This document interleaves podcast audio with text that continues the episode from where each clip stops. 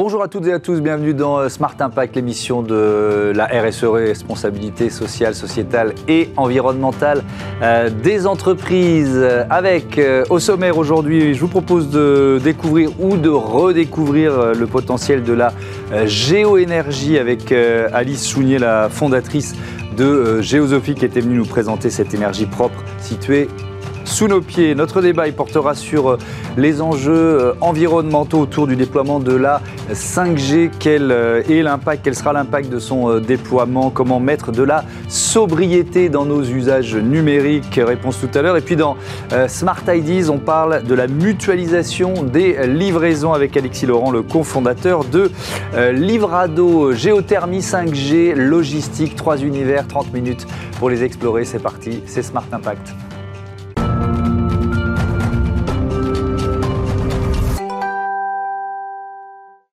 Bonjour Alice Chounier, bienvenue. Vous êtes euh, donc la cofondatrice de Géosophie, créée en 2018 avec euh, Quentin Barral. Votre métier, c'est la géoénergie. On va faire un peu de pédagogie pour commencer. C'est quoi la géoénergie? Alors la géoénergie, ça consiste à aller chercher sous la terre, dans le sol, la fraîcheur en été et la chaleur en hiver. On sait ça tous d'instinct. Les animaux font des terriers justement pour se protéger de la chaleur en hiver mhm. et pour se protéger du froid. Euh, de, la chaleur en été et du froid en hiver. Peut-être que vous euh, mettez votre bon vin à la cave également. oui, c'est vrai. Donc le principe est celui-là, une température constante.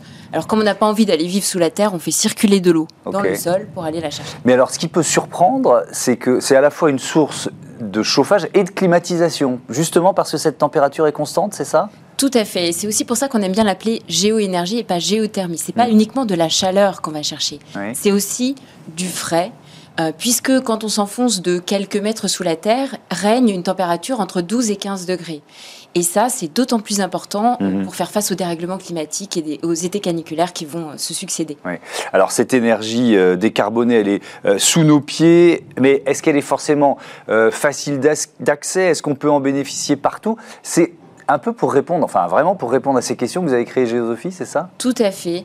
Alors non, on ne peut pas l'utiliser partout, euh, mais on peut l'utiliser très largement, puisque sur le territoire français, on parle de 90% des emplacements qui sont envisageables euh, du fait de, l'absence de risques géologiques sous-jacents. C'est vraiment euh, très important. Et d'autre part, ça peut s'appliquer à différents types de bâtiments. Mmh. Donc on n'est pas limité ni par la géographie de façon générale, ni par la typologie de bâtiment. Mais alors, qu'est-ce que vous proposez comme service? Il y a quoi? C'est un moteur de recherche qui permet d'évaluer effectivement la ressource? Alors tout à fait. La question qu'on peut se poser maintenant, c'est euh, bah, combien ça va me coûter et combien d'énergie ça va me permettre de produire pour un type de bâtiment donné et un emplacement donné. C'est exactement à cela qu'on répond avec notre moteur de recherche qui fonctionne très simplement à partir d'une adresse et qui ensuite permet de, déterminer le potentiel technique et financier. Hmm. Euh, moi, j'ai changé ma, chaudière, je passais du fuel au gaz il y a un an et demi. C'est peut-être pas la meilleure idée que j'ai eue, euh, euh, enfin qu'on a eu les copros au moment où on l'a fait, mais on, avait une très forte probabilité, par exemple à, Paris ou, en région parisienne, de trouver des, sources d'eau sous nos pieds, quoi, et de pouvoir les, utiliser. Alors tout à fait. À Paris, en région parisienne, une, une, région, une, étude récente de l'ADEME montre qu'on pourrait couvrir la moitié des besoins de chauffage et de rafraîchissement des mmh. bâtiments. Donc la probabilité est très grande. Après, mhm. Après, c'est pas toujours de l'eau qui est, qui est là euh, sous terre. Hein. Parfois, on fait aussi circuler notre eau à nous sous la terre. On a deux typologies euh, possibles, suivant s'il y a déjà de l'eau ou pas. C'est vous qui menez les travaux aussi, ou vous vous contentez de, de, de, trouver et de valider euh, le modèle économique en quelque nous, sorte? nous, nous, nous, appuyons sur des partenaires pour faire ces, ces travaux-là, mhm. mais nous proposons à nos clients, qui sont aujourd'hui des foncières, mhm. de les accompagner également dans ces phases de travaux. Euh, pour que tout se passe le mieux possible, y compris la phase suivante qui est la phase de suivi d'exploitation. Parce que ces technologies peuvent être utilisées une fois qu'elles sont installées 50 ans. Qu'est-ce que ça représente en termes euh, d'économie, euh, en facture, mais aussi en production de gaz à effet de serre pour justement pour vos, vos, clients? Alors par rapport au gaz, par exemple, on peut diviser le bilan carbone par 10 pour un bâtiment donné. Mmh. donc c'est extrêmement important Pourquoi? Parce que tout simplement, c'est une énergie locale et décarbone. Et vous avez compris, on fait circuler de l'eau, juste, c'est très simple. ensuite, en termes de facture énergétique, on peut les diviser par 5. Donc c'est non négligeable aussi du fait de l'augmentation des coûts de l'énergie. Mmh. Alors justement, la, guerre en Ukraine, ses conséquences économiques sont corrélaires à la flambée des, prix des carburants fossiles ça valide vos solutions, forcément. Est-ce que vous voyez euh, l'intérêt ou euh, euh, les prospects affluer depuis, depuis un mois et demi? Alors, bon, tout à fait. On nous prend bien plus au sérieux, c'est vrai, euh, depuis ces événements-là. En fait, si on prend d'autres exemples européens comme la Suède, eux se sont équipés dès le premier choc pétrolier. En fait, ils ont tout de suite compris qu'il fallait passer à ce type d'équipement euh, très rapidement. Et aujourd'hui, ça représente 20% euh, du chauffage de leur logement. Donc, c'est complètement possible de généraliser cette solution. Et là, c'est le moment. Hmm. Toutes les planètes sont alignées, que ce soit le prix, que ce soit euh, également les craintes euh, de, simplement de disponibilité des énergies fossiles et que ce soit aussi l'acceptabilité euh, des énergies fossiles. On a tous compris maintenant qu'il faut passer à autre chose. Mmh.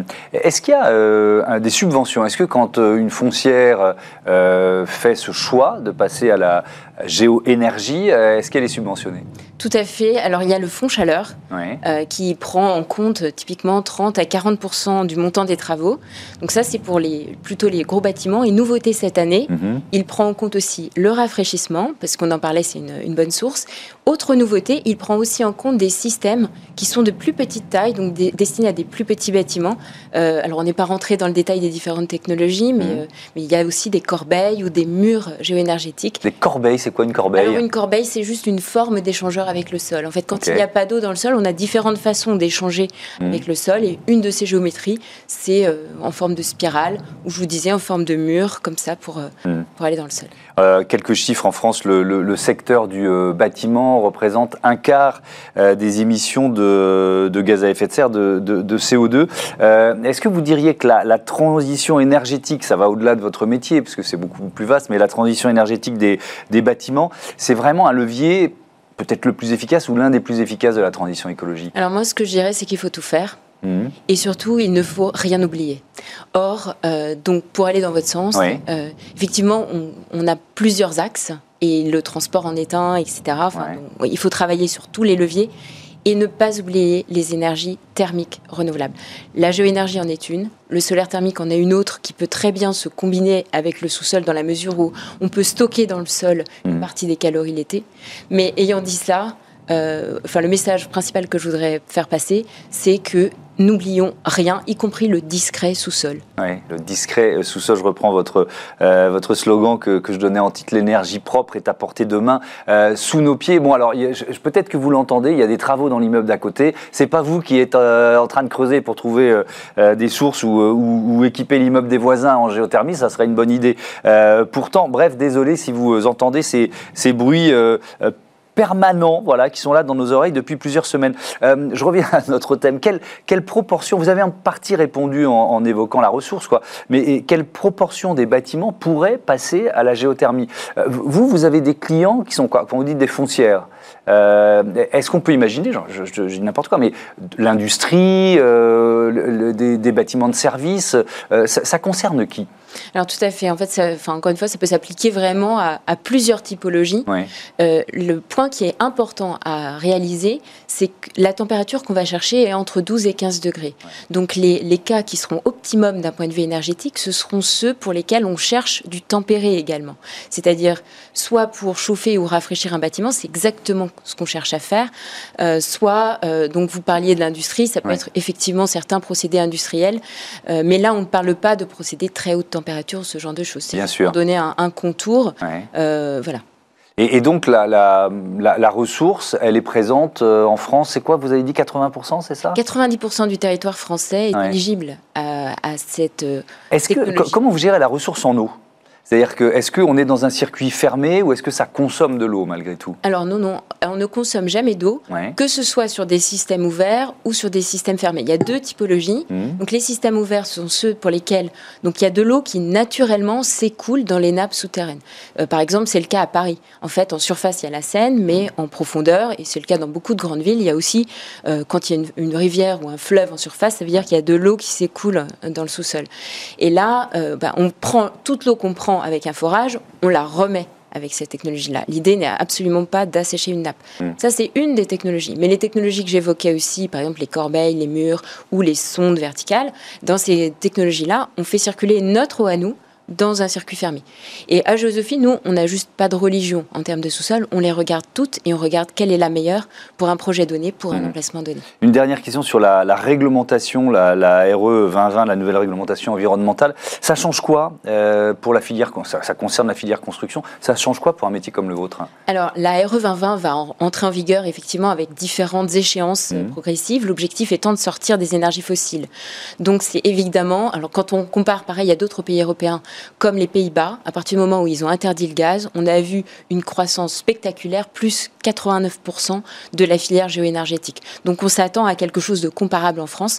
L'idée, c'est maintenant de s'y préparer euh, et les, outils que nous développons euh, visent précisément à cela, c'est-à-dire à rendre l'expertise souterraine accessible à tous les promoteurs, à tous les porteurs de projets, euh, de façon à ce qu'ils n'écartent pas, d'une part n'écartent pas cette solution, mmh. mais d'autre part la considèrent sérieusement. Merci beaucoup, euh, Lichounier, pour euh, toutes ces informations.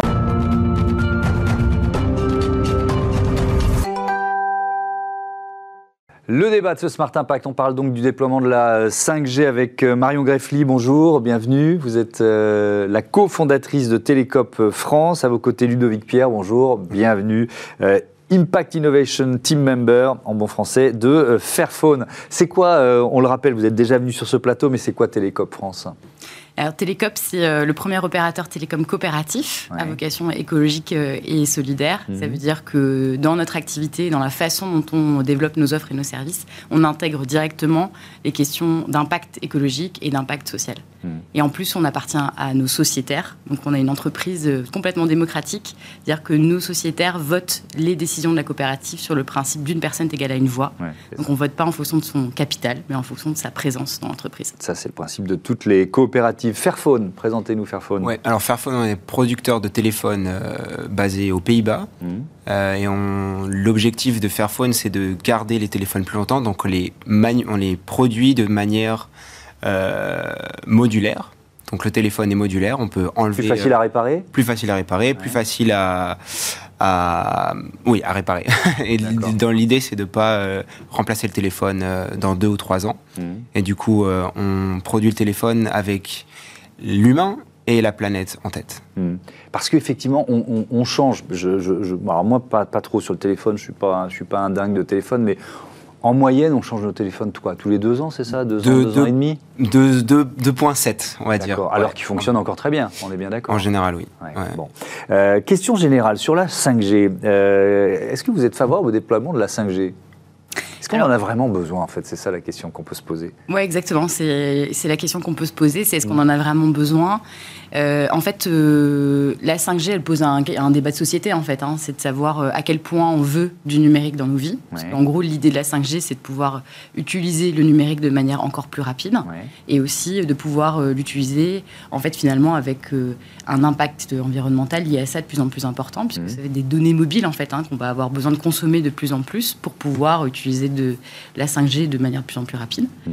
Donc ça, c'est une question qu'on peut se poser, c'est-à-dire est-ce qu'on a besoin que le numérique y prenne toute cette place? Hein, dans notre société euh, Et euh, il y a plusieurs réponses à ça. Enfin, c'est le débat est pas si simple. En tout cas, nous, ce qu'on dit chez, chez Télécop, c'est et puis on l'a travaillé avec nos sociétaires de ce point de vue-là, c'est qu'en fait, on n'a pas vraiment besoin de la 5G, notamment pour les particuliers. Hein, puisque aujourd'hui, euh, l'intérêt de la 5G qu'on nous met en avant, hein, c'est vraiment les notions de rapidité, c'est-à-dire on va euh, plus facilement pouvoir voir une vidéo en mobilité euh, dans plein de circonstances différentes, etc. Bah, la question qu'on se pose, c'est est-ce qu'on en a vraiment besoin et surtout est-ce que c'est vraiment durable ce type d'usage hein, en rapport avec les ressources limitées de notre planète? Donc ça veut dire qu'il faudrait quoi? Peut-être le, le, réserver au monde de l'entreprise qui peut en avoir vraiment besoin, c'est ça? Oui, probablement, parce qu'effectivement Là, il y a un différent euh, euh, justement études qui ont été menées par le Conseil pour le climat et mhm. qui en fait expliquent que quelque part on peut décider de déployer différemment la 5G et d'ouvrir ses usages euh, différemment, notamment pour des entreprises qui en ont besoin pour des questions de compétitivité, etc. par contre, on peut très bien décider effectivement de, garder cet usage pour les entreprises. Mhm. Et c'est finalement pas vraiment un problème pour ça. Euh, Pierre, Fairphone euh, propose un modèle 5G. Euh, pourquoi? C'est une façon de se dire de toute façon, il y, a, quoi? Il n'y a pas le choix. la techno est en train de se développer, donc, donc on doit proposer un modèle comme celui-là? C'est un petit peu ça l'idée en fait. Nous, notre objectif, c'est de produire des téléphones qui durent dans le temps. Et donc, plus au-delà de 5 ans. 5 euh, ans, c'est l'objectif, et si mm. on arrive 7, 8, 10 ans, ce serait incroyable. Mm. Mais pour l'instant, 5 ans minimum. Et vu que la 5G se déploie, il y a eu les, il y a eu les, les investissements, les opérateurs déploient. C'est en train de se passer, qu'on le veuille ou non, c'est en train de se passer. Donc nous, Fairphone, on se positionne sur euh, faire en sorte que le téléphone soit euh, euh, compatible avec cette nouvelle technologie qui risque d'être euh, très présente dans le futur. Et on n'a pas envie que notre téléphone devienne obsolète euh, et tout, toutes les, les l'impact positif que le, le Fairphone a mmh. d'un côté deviennent, euh, de, soit annulés en fait si le téléphone euh, a besoin d'être changé. Je comprends ce que vous voulez dire. C'est-à-dire si on propose pas la 5G, on va avoir des clients qui euh, dans deux ou trois ans vont nous dire bah on a besoin de la 5G, donc on va donc ce sera contre-productif. Vous n'aurez pas rempli l'objectif. Exactement. Bien compris. Marion Greffly, si on parle de nos usages avec Télécom, vous proposez de payer justement selon l'usage que l'on fait de nos forfaits. C'est ça? Mhm. Comment ça marche ça? Alors en fait, euh, dans la coopérative, euh, on a fait le choix d'essayer de, matérialiser ce que c'est que les usages numériques. Mmh. Parce que en fait, euh, aujourd'hui, le marché du numérique, il est construit sur une idée où les usages et de manière générale, du coup, le numérique est une ressource qui est illimitée. On le voit sur le marché, il y a de plus en plus de forfaits avec 100, 200, 300 gigas par mois. Enfin, ça commence à grossir de manière assez incroyable. Mmh. Et donc, tout ça, ça laisse supposer au public que euh, bah, en fait, le numérique est illimité et que euh, c'est pas du tout une ressource qui compte sur des ressources qui sont pour le coup très tangibles. Mmh.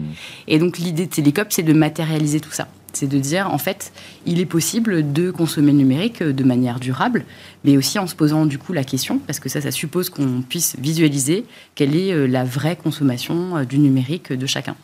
Donc ça, c'est la première idée. Et la deuxième idée, notamment sur la longévité des téléphones, puisque en fait, le cœur de l'impact euh, environnemental du numérique, c'est vraiment la production le produit. de smartphones. C'est euh, les infrastructures, les produits. Quoi. Tout à fait. C'est tout ce qu'on appelle l'amont, donc euh, les infrastructures, le, ce qui nous sert à nous connecter à Internet, mhm. les data centers, etc. Donc c'est leur production. Mhm. Et c'est ça d'ailleurs qui est au, cœur de l'enjeu de l'impact environnemental de la 5G, en fait. Hein. C'est le fait que pour bénéficier de cette technologie... Il va falloir remplacer, il va falloir remplacer les infrastructures et les téléphones eux-mêmes. Exactement. Mm. Et donc nous, on est plutôt sur la notion de longévité en fait de, nos mobiles, c'est-à-dire comment est-ce qu'on fait pour euh, garder nos téléphones le plus longtemps possible, puisque c'est ça le cœur de l'impact environnemental. Et donc euh, c'est à ce titre-là qu'on ne peut pas soutenir en fait le développement de la 5G et son déploiement, parce qu'en fait, euh, comme on l'a dit tout à l'heure, pour arriver à bénéficier de la 5G, il va falloir qu'on change de manière massive nos smartphones, sans gain vraiment tangible pour euh, les particuliers. Hein. C'est le cas notamment pour, euh, il y a eu un certain nombre d'études qui sont sorties dans des pays qui ont déjà massivement euh, utilisé la 5G, comme la Corée du Sud, etc. Mmh. Et en fait, le gain pour les particuliers, il est très minime, en fait, tout simplement. Mmh. Parce qu'il faut avoir vraiment des usages qui soient décuplés, il faut être un très gros consommateur de vidéos, en mobilité, il faut faire des choses très particulières quelque part pour voir la différence du déploiement de la 5G dans ces usages particuliers. Mmh. quelques chiffres justement sur nos usages numérique, 60% des Français euh, se disent incapables de passer une journée sans leur téléphone et le consultent immédiatement au réveil. J'ai bien peur d'en faire partie. 88% d'entre eux changent de téléphone tous les deux ans alors qu'il fonctionne encore. Là, je ne suis pas dans cette euh, euh, catégorie. C'est vrai que c'est une question, et c'est la question qui est centrale finalement dans, dans l'existence, allez dire, dans l'ADN de, de Fairphone. C'est, et ça rejoint ce que vous disiez, quelle place on veut donner au numérique dans notre société? Est-ce que euh, vous, vous le ressentez forcément chez vos clients, mais est-ce que cette euh, prise de conscience-là, vous la voyez quand même progresser aujourd'hui? Définitivement, et c'est pour ça qu'on grandit, euh, mhm. Fairphone. après, malgré la prise de conscience chez citoyenne, il y a quand même cet engouement de, de, de, la technologie. Il y a, il y a ce mouvement qui fait que il y a, il y a, les, il y a les, nouveaux téléphones avec la 5G, il y a les forfaits, mhm. et donc les gens, si la 4G devient plus lente, il va y avoir une tendance à, à, la, aller vers la 5G et à cette surconsommation. Mhm. Et donc, comme on dit, comme l'a dit Marion, la, consommation que, que, ces data centers, que les serveurs, que aussi la production des téléphones va être bah, est déjà très, très, importante. très importante.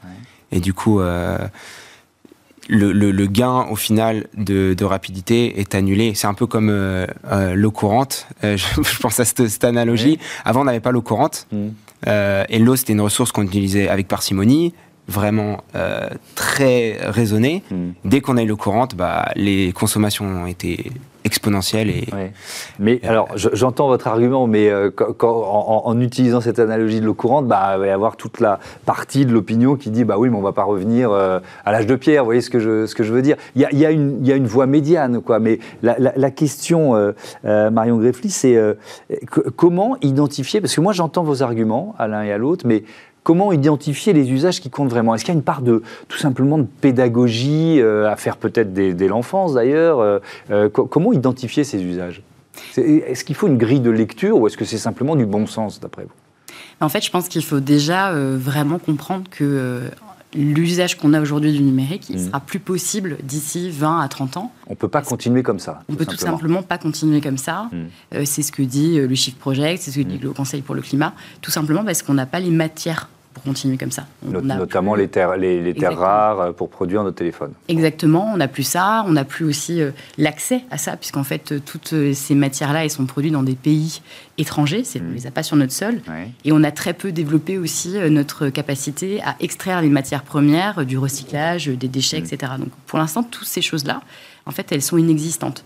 Donc, si on continue euh, de vouloir en fait consommer de cette manière-là, il va falloir qu'on innove concrètement pour pouvoir trouver des nouvelles façons de le faire. Mmh.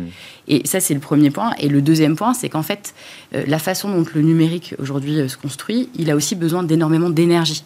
Donc ça, c'est l'autre pan, puisqu'en fait, euh, on a besoin d'énergie pour utiliser le numérique, de plus en plus d'énergie pour utiliser le numérique. Mhm.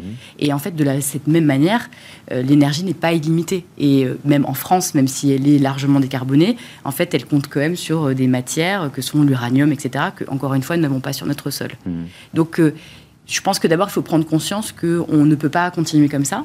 Et ensuite, euh, il faut pouvoir organiser en fait la façon dont euh, on va euh, gérer ce changement d'usage, ce changement de comportement. Mmh. Parce que clairement, il y a des usages. Je prends l'exemple très simple d'un hôpital qui a besoin de gérer sont euh, bah, concrètement euh, patients, mhm. la façon dont ils s'organisent. On connaît aujourd'hui la crise de l'hôpital, donc on sait que en fait, le numérique pourrait être aussi une façon de faire, faire en sorte que ça puisse mieux fonctionner. Mhm. Je ne parle pas des questions RH, je ne m'aventurerai pas là-dessus, mais le numérique peut être une solution. mais alors, il y a un moment donné, on fera un choix en fait hein, entre est-ce qu'on privilégie notre santé ou est-ce qu'on privilégie les millions de vidéos de chats qui se baladent sur Internet enfin, C'est une vraie question en fait. Mhm. Donc le numérique, en fait, dans la façon dont il est aujourd'hui conçu, en fait, il est extrêmement puissant. Il est, euh, il est universel. On peut y avoir accès facilement, euh, de plus en plus facilement en plus, avec la façon dont euh, nos réseaux sont gérés. Par contre, il va se poser la question de savoir quels sont effectivement les usages dont on a vraiment primordiaux dans nos sociétés pour qu'elles mmh. fonctionnent et quels sont en fait les usages auxquels il faudra qu'on mette fin, tout simplement. Merci beaucoup. Débat de société majeur et dont on ne parle pas beaucoup dans les campagnes électorales. Merci beaucoup à tous les deux d'être venus euh, euh, présenter cette, cette réflexion et vos offres respectives. On passe à notre rubrique consacrée euh, aux startups. On, on va parler de livraison, la mutualisation de la livraison.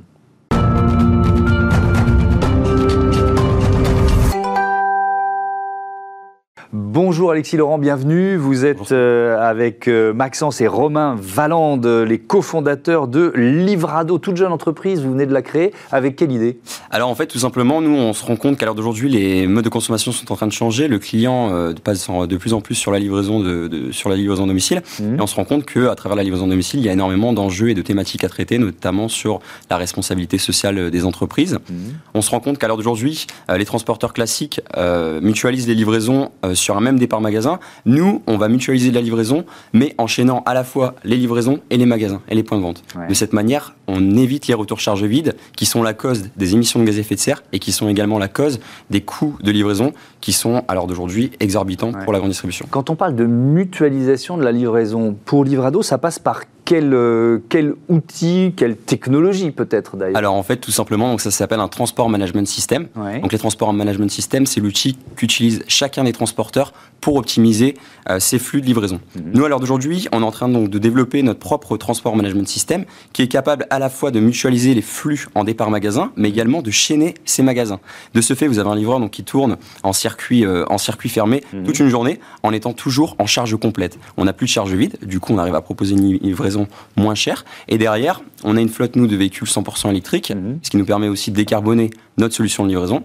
Et on va encore plus loin dans cette politique RSE en employant des personnes qui sont éloignées de l'emploi. On les réinsère à travers une formation de deux mois dans le cadre de l'FPR mmh. avec le Pôle emploi. Euh, sur la baisse des coûts de livraison, ça représente quoi? Alors nous, clairement, euh, c'est, on est en moyenne 40% d'économie par livraison. D'accord, donc c'est vraiment une baisse importante. C'est une baisse très importante. La, baisse des émissions de CO2, on l'a bien compris euh, comment ça, ça, fonctionnait.